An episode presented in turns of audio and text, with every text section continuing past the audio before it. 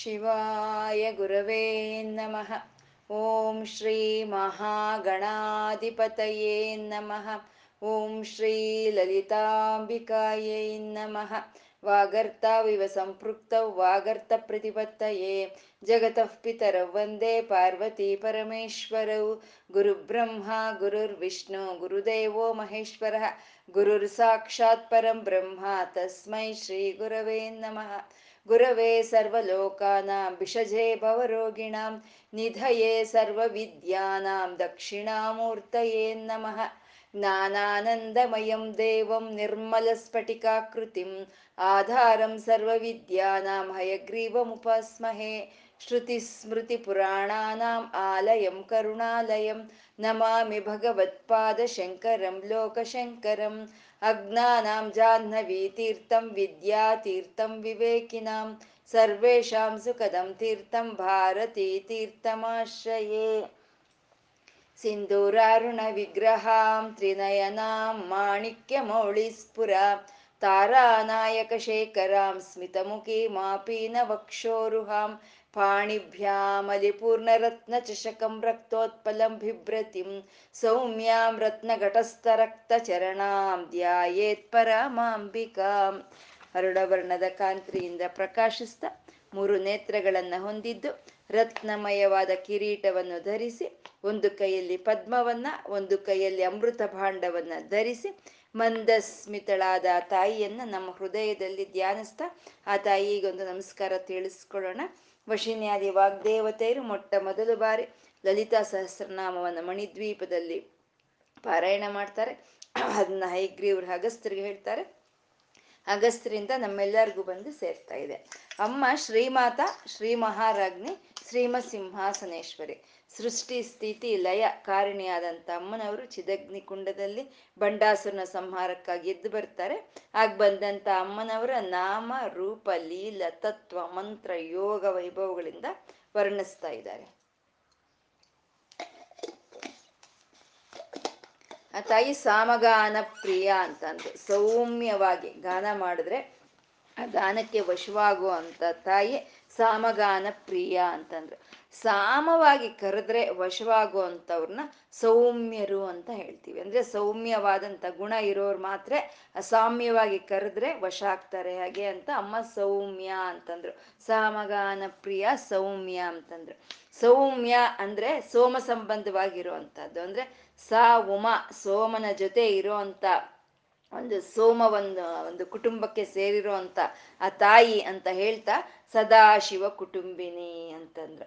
ಸವ್ಯಾಪಸವ್ಯ ಮಾರ್ಗಸ್ಥ, ಆ ತಾಯಿಯನ್ನ ಯಾವ ರೀತಿ ನಾವು ಪಡ್ಕೋಬಹುದು ಅಂತಂದ್ರೆ ದಕ್ಷಿಣಾಚಾರದಲ್ಲಿ ಆದರೂ ಸರಿ, ವಾಮಾಚಾರದಲ್ಲಿ ಆದರೂ ಸರಿ, ಯಾವ ರೀತಿ ಹೋದರೂ ಆ ತಾಯಿಯನ್ನ ನಾವು ಹಿಡ್ಕೋಬಹುದು.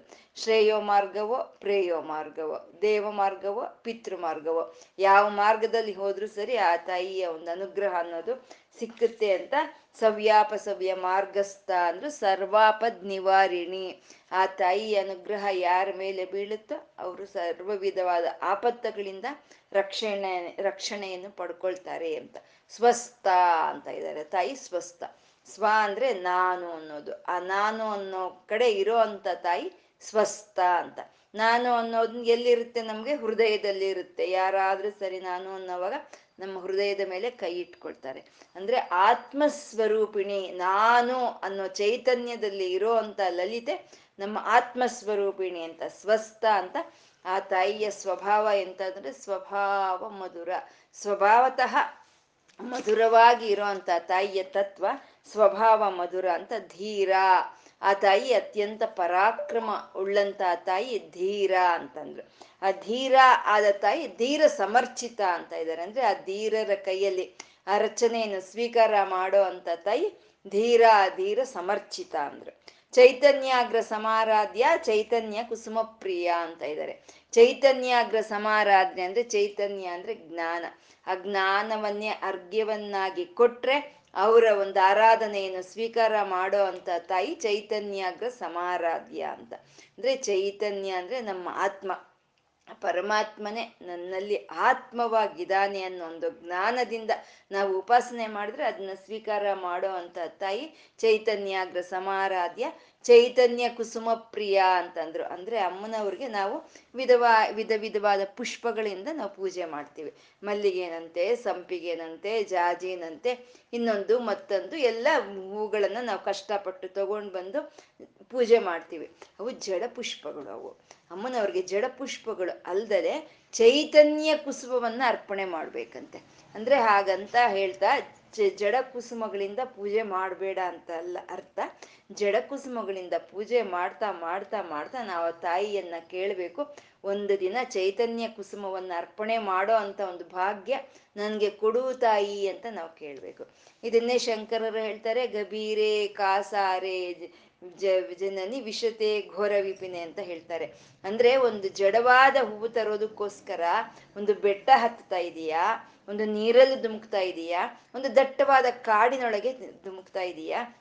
ಜಡಮತಿ, ಅದೆಲ್ಲ ಬಿಟ್ಬಿಟ್ಟು ನಿನ್ನ ಮನ, ಮನಸ್ಸು ಅನ್ನೋ ಒಂದು ಸರೋವರದಲ್ಲಿ ಇರುವಂತ ಚೈತನ್ಯವನ್ನ, ಜ್ಞಾನವನ್ನ ತಾಯಿಗೆ ಅರ್ಪಣೆ ಮಾಡಿ ಸುಖವಾಗಿರು ಅಂತ ಶಂಕರರು ಹೇಳಿದ್ದು. ಅಂದ್ರೆ ಚೈತನ್ಯ ಕುಸುಮ ಪ್ರಿಯ ಅಂದ್ರೆ ನಮ್ಮಲ್ಲಿರುವಂತ ಚೈತನ್ಯವನ್ನೇ ಕುಸುಮವನ್ನಾಗಿ ಮಾಡಿಕೊಟ್ರೆ ಅದಕ್ಕೆ ಒಂದು ತೃಪ್ತಿ ಹೊಂದು ಅಂತ ತಾಯಿ ಚೈತನ್ಯಾಗ್ರ ಸಮಾರಾಧ್ಯ, ಚೈತನ್ಯ ಕುಸುಮ ಪ್ರಿಯ ಅಂತ ಅಂದ್ರೆ. ಮುಂದಿನ ನಾಮ ಸದೋದಿತ ಅಂತ. ಸದಾ ಉದಿತ, ಸದೋದಿತ ಅಂತ ಹೇಳೋದು. ಉದಿತ ಅಂದ್ರೆ ಯಾವಾಗ್ಲೂ ಆ ತಾಯಿ ಉದಯವಾಗೇ ಇರ್ತಾಳೆ. ಅಂದ್ರೆ ಆ ತಾಯಿಗೆ ಅಸ್ತಮಾನ ಅನ್ನೋದು ಇಲ್ಲ ಅಂತ. ನಮ್ಗೆಲ್ಲ ಅಸ್ತಮಾನ ಇದೆ. ಉದಯಾಸ್ತಮಾನಗಳು ನಮ್ಗಿದೆ. ಅಂದ್ರೆ ಉದಯಾಸ್ತಮಾನಗಳು ಅಂದ್ರೆ ಹುಟ್ಟಿರೋ, ಹುಟ್ಟೋದು ಉದಯ. ಮೃತ್ಯು ಬರುತ್ತೆ. ಹುಟ್ಟು ಹುಟ್ಟು ಅನ್ನೋದು ಬಂದ್ಮೇಲೆ ಮೃತ್ಯು ಅನ್ನೋದು ಬರುತ್ತೆ. ಅಂದ್ರೆ ಉದಯಿಸ್ತೀವಿ, ಹಸ್ತಮಾನ ಅನ್ನೋದು ನಮ್ಗಿರುತ್ತೆ. ಆದ್ರೆ ಆ ತಾಯಿ ಉದಯಿಸೇ ಇರ್ತಾಳೆ ಯಾವಾಗ್ಲೂ. ಆ ತಾಯಿಗೆ ಅಸ್ತಮಾನ ಅನ್ನೋದು ಇಲ್ಲ ಅಂತ.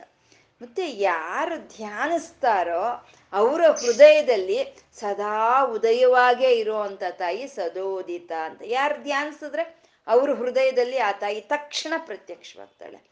ಇವಾಗ ನಾವು ಎಲ್ಲ ಪಕ್ಕದಲ್ಲಿ, ಪಕ್ಕದ ರೂಮ್ದಲ್ಲಿ ಇರೋವ್ರನ್ನ ಆಗಬಹುದು ನಾವು. ನಾವು ಧ್ಯಾನಿಸಿದ್ರೆ ಅವ್ರು ನಮ್ಮ ಹತ್ರ ಬರೋಕ್ಕೆ ಐದು ನಿಮಿಷ ಆಗುತ್ತೆ, ಅಥವಾ ಬರ್ದಲ್ಲೇನು ಇರಬಹುದು. ಅವ್ರು ಕರೆದ್ರೆ ಬರ್ದಲ್ಲೇನು ಇರಬಹುದು. ಅದು ನಾವು ಅರ್ಧ ರಾತ್ರಿ ಎದ್ದು ಕೂತ್ಕೊಂಡು ಸೂರ್ಯನ ನೋಡ್ಬೇಕಾಗಿದೆ ಅಂತ ಸೂರ್ಯನ ಧ್ಯಾನಿಸಿದ್ರೆ ಅವ್ನು ಬರ್ತಾನ? ಸೂರ್ಯೋದಯ ಆಗೋವರೆಗೂ ನಾವು ಕಾಯ್ಬೇಕು. ಯಾಕೆಂದ್ರೆ ಅವನ ಸಮಯ ಅವನದು. ಆದ್ರೆ ಅಮ್ಮ ಹಾಗಲ್ಲ. ಯಾರು ಯಾವ ಸಮಯದಲ್ಲಿ ಅರ್ಧ ರಾತ್ರಿ ಆಗ್ಲಿ ಧ್ಯಾನಿಸಿದ ತಕ್ಷಣ ಅಲ್ಲಿ ನಮ್ಮ ಹೃದಯದಲ್ಲಿ ಉದಯವಾಗುವಂತ ತಾಯಿ ಸದೋದಿತ ಅಂತ ಹೇಳುವಂಥದ್ದು. ಇದನ್ನೇ ಯೋಗಿ ವೃದ್ಧಾನಗಮ್ಯಂ ಒಂದೇ ವಿಷ್ಣು ಬಹುಭಯಹರಂ ಅಂತ ವಿಷ್ಣು ಸಹಸ್ರನಾಮ ಹೇಳುತ್ತೆ. ಯೋಗಿ ಹೃದ್ಯಾನ ಗಮ್ಯಂ ಅಂತ. ಇದರಲ್ಲಿ ಯೋಗಿ ಹೃತ್ ಧ್ಯಾನ ಗಮ್ಯ ಅನ್ನೋ ನಾಲ್ಕು ಪದಗಳಿಂದ ಸೇರಿರುವಂತ ಒಂದು ನಾಮ ಇದು. ಯೋಗಿ ವೃದ್ಧಾನ ಗಮ್ಯಂ ಅಂತೆ. ಯೋಗರು ಅಂತಂದ್ರೆ ಸತ್ವಗುಣದಿಂದ ಕೂಡಿರುವಂಥವ್ರು ಸತ್ವ ಸಾತ್ವಿಕವಾದಂಥ ಉಪಾಸನೆ, ತತ್ವಬದ್ಧವಾದಂಥ ಆಲೋಚನೆ, ನಿಯಮಬದ್ಧವಾದಂಥ ಜೀವನ ಶೈಲಿ ಯಾರಲ್ಲಿ ಇರುತ್ತೋ ಅವ್ರನ್ನೇ ಯೋಗಿಗಳು ಅಂತ ಹೇಳ್ತಾರೆ. ಇದು ಇನ್ನೂ ಹೇಳಬೇಕು ಅಂದರೆ ಅಷ್ಟಾಂಗ ಯೋಗ ಸಾಧನೆ ಯಾರು ಮಾಡಿರ್ತಾರೋ ಅವರು ಯೋಗಿಗಳು. ಅಷ್ಟಾಂಗ ಸಾಧನೆ ಅಂದರೆ ಯಮ, ನಿಯಮ, ಆಸನ, ಪ್ರಾಣಾಯಾಮ, ಪ್ರತ್ಯಾಹಾರ ಧ್ಯಾನ, ಧಾರಣ, ಸಮಾಧಿ ಅನ್ನೋದು. ಈ ಎಂಟನ್ನ ಯಾರು ಸಾಧನೆ ಮಾಡಿರ್ತಾರೋ ಅಂತ ಅವರು ಯೋಗಿಗಳು ಅಂತ ಹೇಳ್ತಾರೆ. ಯೋಗಿ ಹೃತ್ ಅಂತ ಅಂದ್ರು. ಹೃತ್ ಅಂದ್ರೆ ಹೃದಯ. ಧ್ಯಾನ ಅಂದ್ರೆ ಧ್ಯಾನಿಸ್ತಾರೆ. ಅಂತ ಅವರು ಹೃದಯದಲ್ಲಿ ಧ್ಯಾನಿಸಿದ್ರೆ ಆ ಹೃದಯವೇ ಆ ತಾಯಿಗೆ ಗಮ್ಯವಾಗುತ್ತೆ. ಅಂದ್ರೆ ಯಾರು ಅಮ್ಮನವ್ರನ್ನ ಹೃದಯದಲ್ಲಿ ಧ್ಯಾನಿಸ್ತಾರೋ ಅದೇ ಅಮ್ಮನವರ ಗುರಿ ಆಗುತ್ತೆ ಅಂತ ಯೋಗಿ ವೃದ್ಧಾನ ಗಮ್ಯಮ್ಮವ ತಾಯಿಯ ಗಮ್ಯವೇ ಅದು ಅಂತ ಸದೋದಿತ ಅಂತಂದ್ರೆ. ಯಾವಾಗ್ಲಾದ್ರೂ ಸರಿ, ಯಾವ ಸಮಯದಲ್ಲಾದ್ರೂ ಸರಿ, ಎಲ್ಲಾದ್ರೂ ಸರಿ ನಾವು ಧ್ಯಾನಿಸಿದ ತಕ್ಷಣ ನಾವು ಯಾವ ರೂಪದಲ್ಲಿ ಧ್ಯಾನಿಸಿದ್ರೆ ಆ ರೂಪದಲ್ಲಿ ಆ ತಾಯಿ ಉದಯಿಸಿರ್ತಾಳೆ ಅಂತ ಸದೋದಿತ ಅಂತ ಅಂದ್ರು ಎಷ್ಟು ಧೈರ್ಯ ಅಲ್ವಾ? ಮಗು ಕತ್ಲಲ್ಲಿ ಅಮ್ಮ ಅಮ್ಮ ಅಮ್ಮ ಅಂತ ಕರೆಯುತ್ತೆ. ಅಮ್ಮ ಇದೆ ಅಂತಂದ್ರೆ ಅದಕ್ಕೆ ಧೈರ್ಯ. ಅಕಸ್ಮಾತ್ ಇಲ್ಲ ಅಂತಂದ್ರೆ ಅಮ್ಮ ಅಮ್ಮ ಅಂತ ಅಳುತ್ತೆ ಅಲ್ವಾ? ಹಾಗೆ ನಮ್ಗೆ ಕತ್ತಲು ಇಲ್ಲ, ಎಂಥದ್ದು ಇಲ್ಲ. ತಾಯಿ ಸದಾ ನಮ್ಮ ಹೃದಯದಲ್ಲಿ ಉದಯಿಸಿ ಇದ್ದಾಳೆ ಅಂತಂದ್ರೆ ನಮ್ಗಿನ್ನೆಷ್ಟು ಧೈರ್ಯ ಬರ್ಬೇಕಲ್ವಾ? ತಾಯಿ ಸದೋದಿತ, ಸದಾ ತುಷ್ಟ ಅಂತ ಇದ್ದಾರೆ. ಸದಾ ತುಷ್ಟ ಅಂದ್ರೆ ತೃಪ್ತಿಯನ್ನ ತೋರಿಸುತ್ತೆ. ತುಷ್ಟ ಅನ್ನೋದು ತೃಪ್ತಿ. ತೃಪ್ತಿ ಯಾವಾಗಿರುತ್ತೆ? ಪರಿಪೂರ್ಣವಾಗಿ ಇದ್ದಾಗ ತೃಪ್ತಿ ಇರುತ್ತೆ. ಯಾವುದು ಕೊರತೆ ಇಲ್ದದೆ ಇರೋವಾಗ ತೃಪ್ತಿ ಇರುತ್ತೆ. ಆ ತಾಯಿ ಪರಿಪೂರ್ಣಳು ಪೂ, ಪರಿಪೂರ್ಣವಾದಂಥ ಆ ತಾಯಿ, ಕೊರತೆ ಅನ್ನೋದು ಇಲ್ಲ. ಸದಾ ತುಷ್ಟ, ಯಾವಾಗ್ಲೂ ತೃಪ್ತಿಯಾಗಿ ಆ ತಾಯಿ ಇರ್ತಾಳೆ ಅಂತ. ಇಲ್ಲಿ ಸದೋದಿತ, ಉದಿತ ಅಂದಿದ್ದು ಪ್ರಕಾಶ, ಅಂದ್ರೆ ಜ್ಞಾನ ಅಂತ. ಸದಾ ತುಷ್ಟ ಅಂತ ಹೇಳಿದ್ದು ಆನಂದ ಅಂತ. ಅಂದ್ರೆ ಸದಾ ಜ್ಞಾನಾನಂದ ಸ್ವರೂಪಿಣಿ, ಸಚ್ಚಿತ್ ಆನಂದ ಸ್ವರೂಪಿಣಿ ಅಂತ ಎರಡು ನಾಮಗಳು ನಮ್ಗೆ ಹೇಳ್ತಾ ಇದ್ರೆ ತರುಣಾದಿತ್ಯ ಪಾಟಲ ಅಂತ ಇದ್ದಾರೆ. ಮುಂದಿನ ನಾಮ ತರುಣಾದಿತ್ಯ ಪಾಟಲ ಅಂತ. ತರುಣ ಅಂತಂದ್ರೆ ಅದು ಸೂರ್ಯನ್ಗೆ ಹೇಳೋ ಅಂತ ನಾಮವೇ. ಆದ್ರೆ ಮಧ್ಯಾಹ್ನದ ಸೂರ್ಯನನ್ನ ತರುಣ ಅಂತಾರೆ. ತರುಣ ಅಂದ್ರೆ ಏನು? ಒಳ್ಳೆಯ ಶಕ್ತಿ ಇರುವಂತವ್ರನ್ನ ತರುಣ ತರುಣ, ತರುಣಿ ಅಂತ ಕರಿತೀವಿ. ತರುಣ ಅಂತ ಸೂರ್ಯನ ಯಾವಾಗ ಕರಿತೀವಿ? ಮಧ್ಯಾಹ್ನ ಹನ್ನೆರಡು ಗಂಟೆಯಲ್ಲಿ ಅವನನ್ನು ತರುಣ ಅಂತ ಕರಿತೀವಿ ನಾವು. ಮತ್ತೆ ಆದಿತ್ಯ ಅಂತ ಯಾವಾಗ ಕರಿತೀವಿ ಅಂದ್ರೆ ಬೆಳಗಿನ ಹೊತ್ತು ಬೆಳಗಿನ ಹೊತ್ತು ಸೂರ್ಯನನ್ನ ಆದಿತ್ಯ ಅಂತ ಹೇಳ್ತೀವಿ ನಾವು.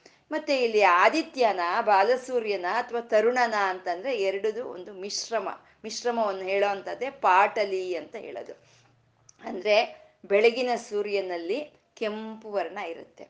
ಮಧ್ಯಾಹ್ನದ ಸೂರ್ಯನಲ್ಲಿ ಬಿಳಿ ಬಣ್ಣ ಇರುತ್ತೆ. ಆ ಕೆಂಪು, ಬಿಳಿ ಎರಡು ಸೇರಿದ್ರೆ ಅದನ್ನೇ ಪಾಟಲಿ ಅಂತ ಹೇಳೋ ಅಂಥದ್ದು. ಅಮ್ಮನ ಮೈ ಬಣ್ಣ ಹೇಗಿದೆ ಅಂದ್ರೆ ಪಾಟಲಿ ವರ್ಣದಲ್ಲಿ ಇದೆಯಂತೆ. ಅಂದ್ರೆ ಚಿನ್ನದ ಬಣ್ಣವನ್ನ ಹೊಂದಿದಾಳಂತೆ ಅಮ್ಮ ಅಂತ.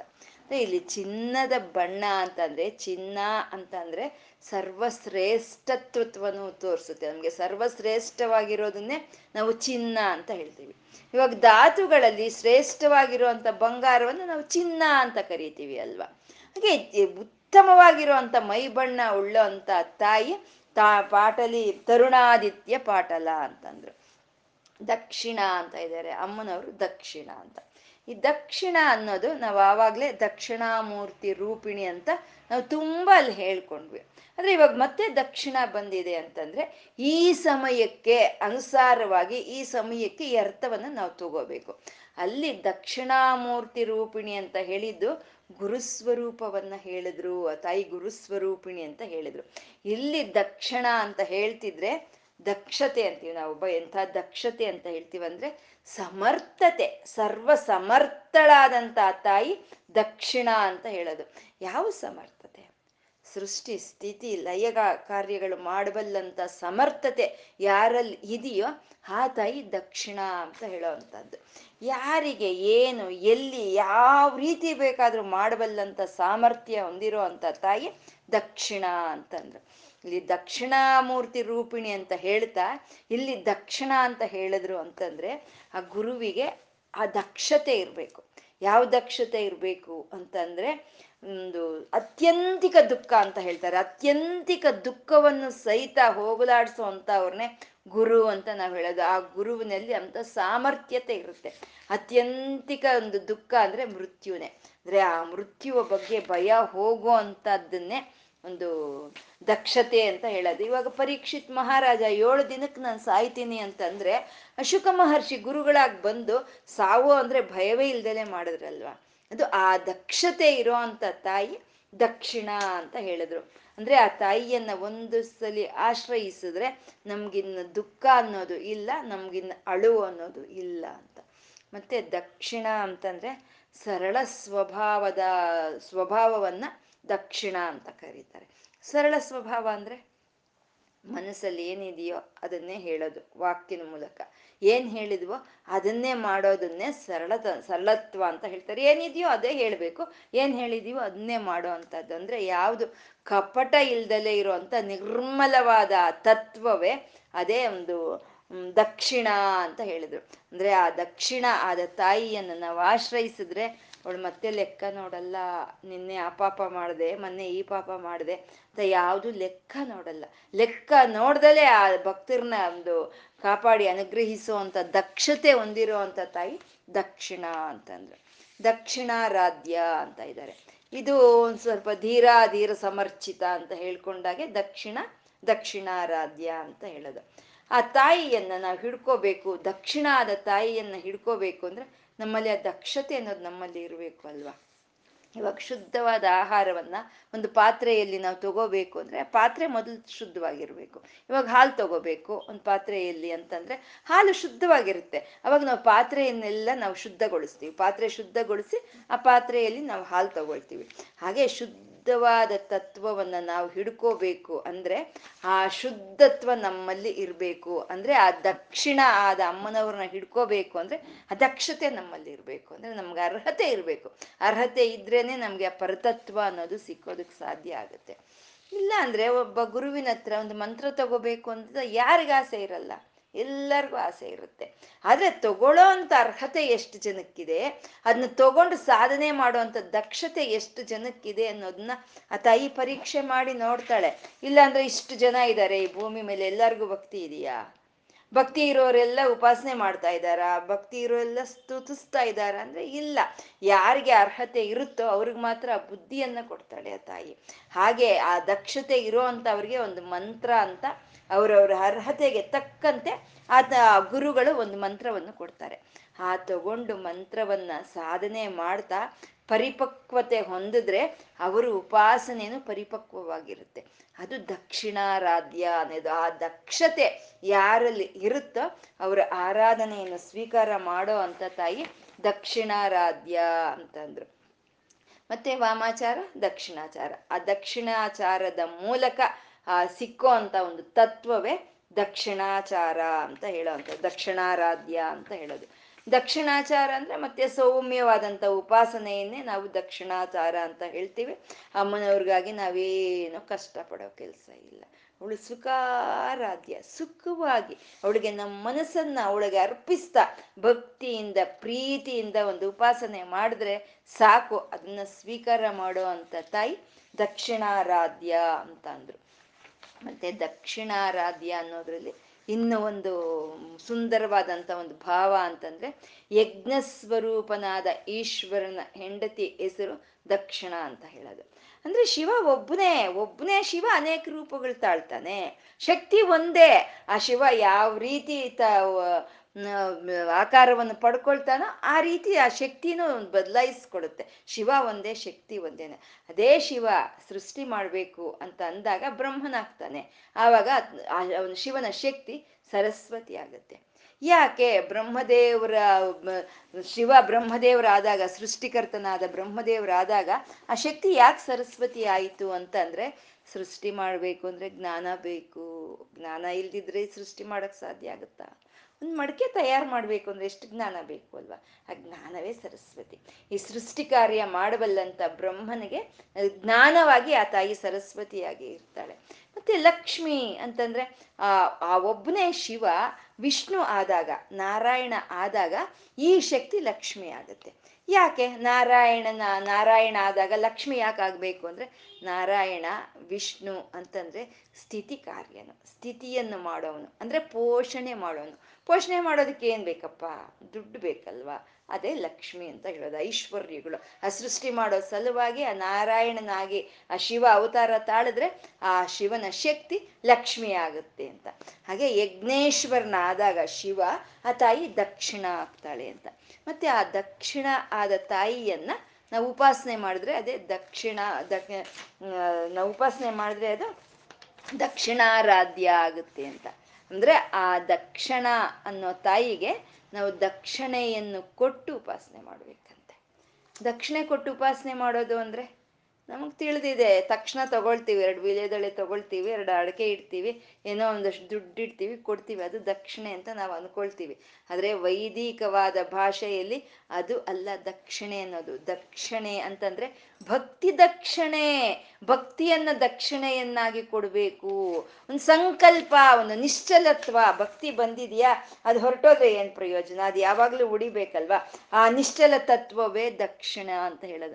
ದೀಕ್ಷೆ ಇರಬೇಕು ಅಲ್ವಾ? ಒಂದು ದೀಕ್ಷೆ, ಒಂದು ಪದ್ಧತಿ ಇರಬೇಕು ಅಲ್ವಾ? ಆ ದೀಕ್ಷೆಯನ್ನೇ ದಕ್ಷಿಣೆಯನ್ನಾಗಿ ಕೊಡೋದು ಅಂತ ಹೇಳೋದು. ಎಲ್ಲದಕ್ಕಿಂತ ಮುಖ್ಯವಾಗಿ ಮನೋದಕ್ಷಿಣೆ ಅಂತಾರೆ. ಮನಸ್ಸನ್ನ ದಕ್ಷಿಣೆಯನ್ನಾಗಿ ಮಾಡಿ ಕೊಟ್ರೆ ಆ ಒಂದು ಉಪಾಸನೆಯನ್ನ ಸ್ವೀಕಾರ ಮಾಡೋ ಅಂತ ತಾಯಿ ದಕ್ಷಿಣಾರಾಧ್ಯ ಅಂತ ಅಂದ್ರು ತಾಯಿ, ದಕ್ಷಿಣಾರಾಧ್ಯ. ದಕ್ಷಿಣ, ದಕ್ಷಿಣಾರಾಧ್ಯ. ಧರಸ್ಮೇರ ಮುಖಾಂಬುಜ ಅಂತ ಇದ್ದಾರೆ ಎಂತ ನಾಮ? ಧರಸ್ಮೇರ ಮುಖಾಂಬುಜ. ಅಮ್ಮನವರ ಒಂದು ಸ್ಥೂಲ ವಿಗ್ರಹವನ್ನ ಇಲ್ಲಿ ತೋರಿಸ್ತಾ ಇದ್ದಾರೆ ಅಮ್ಮನವರ ಮುಖ ಹೇಗಿದೆ ಅಂದ್ರೆ ಒಂದು ಕಿರುನಗೆ ಇದೆಯಂತೆ. ಅಮ್ಮನ ಮುಖದ ಮೇಲೆ ಕಿರುನಗೆ ಇದೆಯಂತೆ. ಅದು ದರಸ್ಮೇರ ಮುಖ ಅಂಬುಜ ಅಂತಂದ್ರು. ಅಂಬುಜ ಅಂದ್ರೆ ಪುಷ್ಪ ಅಂತ. ದರ ಅಂದ್ರೆ ಹೂವು, ಮೊಗ್ಗು ಅಂತ. ಪುಷ್ಪ ಬಿಟ್ಟಿಲ್ಲ. ಮೊಗ್ಗಾಗಿದೆಯಂತೆ. ಅಂದ್ರೆ ಅಮ್ಮನವರ ಮುಖದ ಮೇಲೆ ಇರೋ ಒಂದು ನಗು ಅನ್ನೋದು ಬಿಟ್ಟಿಲ್ಲ, ಒಂದು ಮಂದಹಾಸ, ಕಿರುಹಾಸವಾಗಿದೆಯಂತೆ. ಅಂದ್ರೆ ದೊಡ್ಡದಾಗಿ ನಕ್ಕಿದ್ರೆ ಅದು ಮಂದ, ಅದು ಮಂದಹಾಸ ಆಗಲ್ಲ, ಅದು ವಿಕಟ ಹಾಸ ಆಗುತ್ತೆ. ವಿಕಟಹಾಸ ಜೋರಾಗಿ ನಗು ನಮ್ಗೆ ಯಾವಾಗ ಬರುತ್ತಪ್ಪ? ವಿಕಾರಗಳಿಗೆ, ಈ ಪ್ರಪಂಚದಲ್ಲಿ ಇರುವಂತ ಭಾವೋದ್ವೇಗಗಳಿಗೆ ವಿಕಾರಗಳಿಗೆ ನಮ್ಗೆ ಜೋರಾಗಿ ನಗು ಬರುತ್ತೆ. ಅದೇ ನಮ್ಮ ಮುಖದ ಮೇಲೆ ಒಂದು ಮಂದಸ್ಮಿತ, ಒಂದು ಕಿರುನಗೆ ಇದೆ ಅಂತಂದ್ರೆ ಅದು ಜ್ಞಾನಕ್ಕೆ ಸಂಕೇತ, ಆನಂದಕ್ಕೆ ಸಂಕೇತ. ಯಾವಾಗ್ಲೂ ಸದಾ ಜ್ಞಾನ, ಸದಾ ಆನಂದ ಸ್ವರೂಪಿಣಿಯಾದ ತಾಯಿಯ ಒಂದು ಮುಖದಲ್ಲಿ ಒಂದು ಮಂದಸ್ಮಿತ ಇದೆ ಅಂತ ದರಸ್ಮೇರ ಮುಖಾಂಬುಜ ಅಂತಂದ್ರು. ಅಮ್ಮನವ್ರನ್ನ ಆ ರೀತಿ ಮಂದಸ್ಮಿತಳಾದಂಥ ಅಮ್ಮನವ್ರನ್ನ ನಾವು ಧ್ಯಾನ ಮಾಡಿದ್ರೆ ನಮ್ಮ ಮನಸ್ಸು ನೆಮ್ಮದಿ ಸಿಕ್ಕುತ್ತಂತೆ. ನಮ್ಮ ಮನಸ್ಸಿಗೂ ಶಾಂತಿ ಅನ್ನೋದು ಸಿಕ್ಕುತ್ತಂತೆ. ಯಾಕೆಂದ್ರೆ ಮಂದಸ್ಮಿತ ಪ್ರಭಾ ಪೂರ ಮಜ್ಜತ್ ಕಾಮೇಶ ಮಾನಸ. ಅಮ್ಮನವರ ಒಂದು ಕಿರುನಗೆಯಲ್ಲಿ ಆ ಕಾಮೇಶ್ನೇ ಕೊಚ್ಕೊಂಡು ಹೋದ ಅಂತಂದ್ರೆ ನಾವಿನ್ನೇನು ಆ ಶಾಂತಿ ಸಾಗರದಲ್ಲಿ ಮುಳುಗೋಗ್ತೀವಿ ನಾವು. ಅಮ್ಮನವರ ಒಂದು ಮಂದಸ್ಮಿತವನ್ನ ನಾವು ಯಾವಾಗ ಧ್ಯಾನ ಮಾಡ್ತೀವೋ. ಇದನ್ನ ಮೂಕಿಕ ಮೂಕ ಕವಿಗಳು ನೂರು ಶ್ಲೋಕಗಳು ರಚಿಸ್ತಾರೆ. ಅಮ್ಮನವರ ಒಂದು ಮಂದಸ್ಮಿತದ ಮೇಲೆ ನೂರು ಶ್ಲೋಕಗಳನ್ನ ರಚಿಸ್ತಾರೆ. ಅಂತ ಒಂದು ಒಂದು ಶಾಂತಿಯನ್ನ ಕೊಡೋ ಅಂತ ಒಂದು ಮಂದಸ್ಮಿತಳು ಅಮ್ಮ ಅಂತ.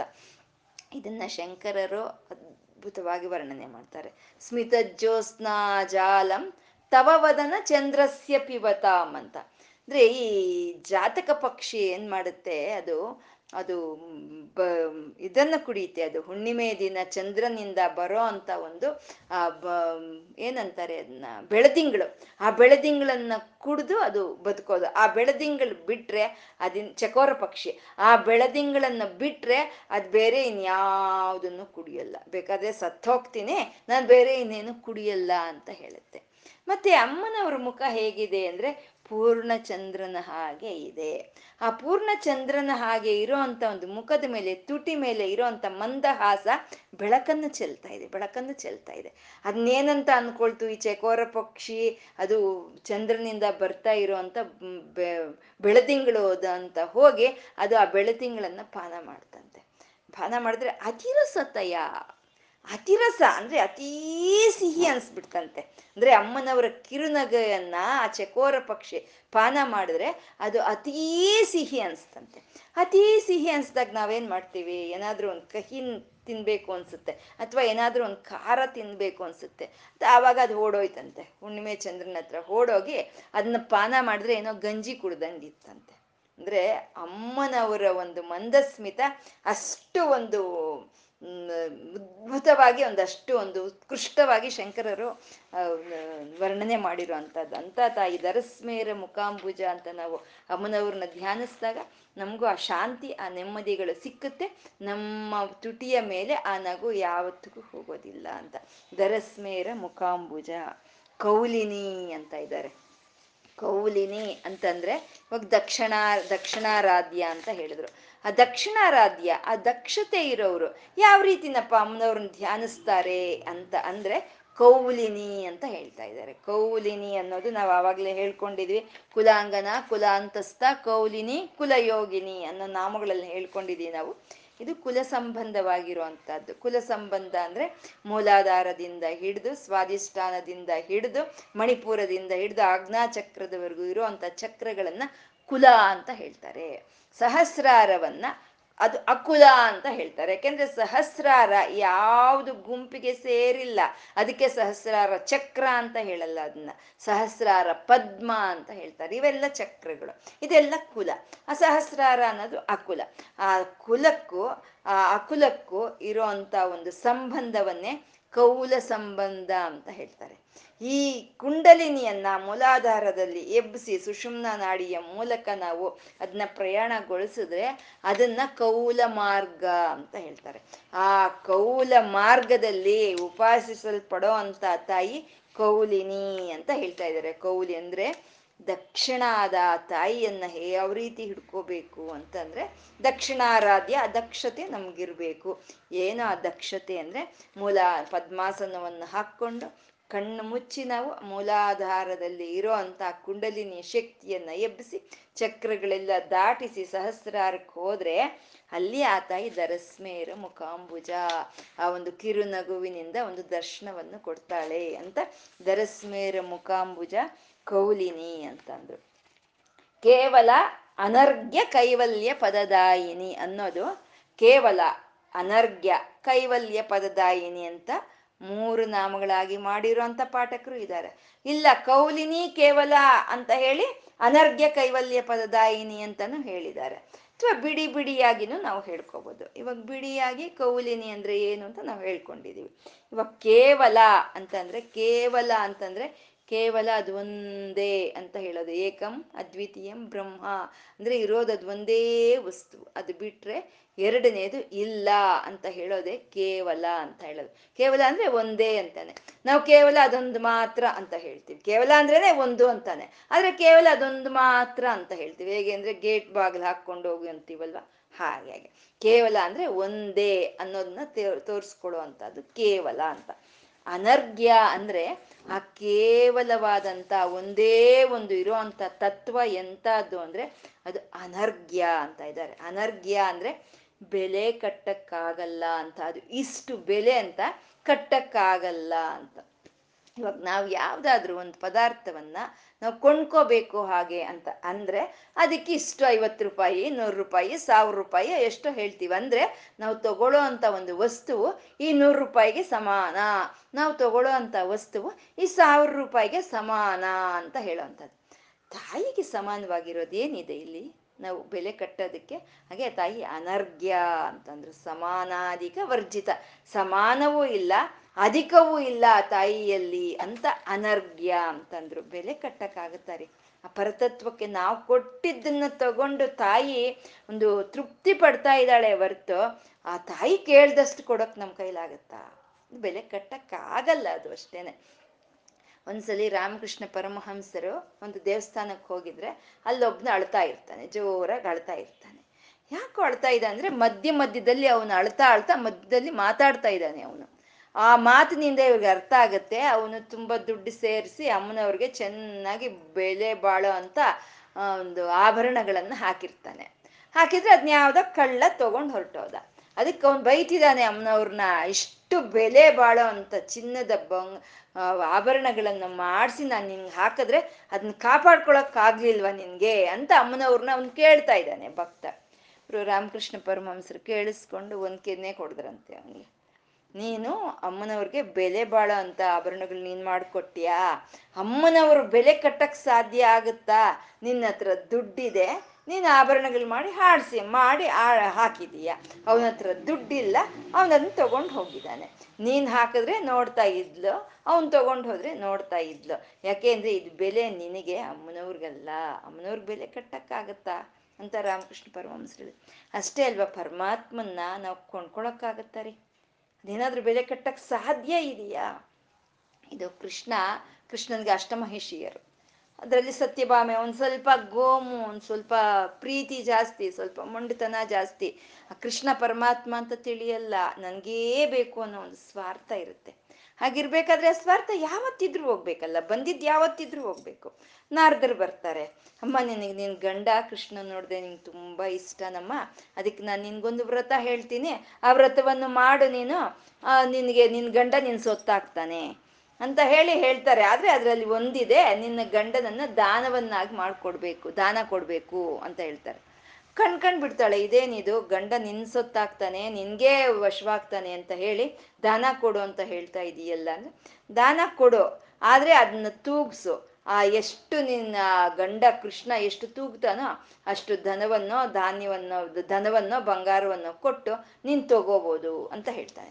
ಇನ್ ಸಂತೋಷ ಆಗೋಗುತ್ತೆ ಸತ್ಯಮಂಗ್ ಸರಿ ಅಂತ ಒಪ್ಕೊಂಡು ನಿನ್ ಮುಹೂರ್ತ ನೋಡ್ಬಿಡಿ, ಆ ಒಂದು ವ್ರತ ಮಾಡ್ಬಿಡೋಣ ಅಂತ ಹೇಳ್ತಾಳೆ ನಾರದರಿಗೆ. ಅಮ್ಮ, ಇವಾಗ್ಲೇ ಹೇಳ್ತಾ ಇದ್ದೀನಿ ಕೃಷ್ಣನ್ ತೂಗಿಸೋ ಅಷ್ಟು ಚಿನ್ನ ನಿನ್ನ ಹತ್ರ ಇದೆಯಾ ಅಂತ ಪರೀಕ್ಷೆ ಮಾಡ್ಕೊ, ಆಮೇಲೆ ನನ್ನನ್ನು ನಿಂದಿಸ್ಬೇಡ ನೀನು ಅಂತ ನಾರದ್ರು ಹೇಳಿದ್ರೆ ಒಂಥರ ಒಂದು ಎಕ್ಸ್ ಒಂದು ವ್ಯಂಗ್ಯವಾಗಿ ನೋಡ್ತಾಳೆ. ಏನು ಈಗ ಹೇಳ್ತಾನೆ ಈ ಬ್ರಹ್ಮಚಾರಿ, ಇವನ್ಗೇನು ಗೊತ್ತಿಲ್ಲ ನನ್ನ ಸಂಪತ್ತೇನು ಅನ್ನೋದು ಇವನ್ಗೇನು ಗೊತ್ತು ಅಂತ ನೋಡಿ ಅದೆಲ್ಲ ಏನಿಲ್ಲ ನೀವು ಏರ್ಪಾಟ್ ಮಾಡಿ ಅಂತಾರೆ. ಸರಿ, ಮುಹೂರ್ತ ಇಟ್ಟಿದ್ರು, ವ್ರತ ನಡೀತಾ ಇದೆ, ಹೋಮ ನಡೀತು ಊರ್ನವ್ರನ್ನೆಲ್ಲ ಕರೆಸಿದ್ರು, ಊಟ ಹಾಕಿದ್ರು.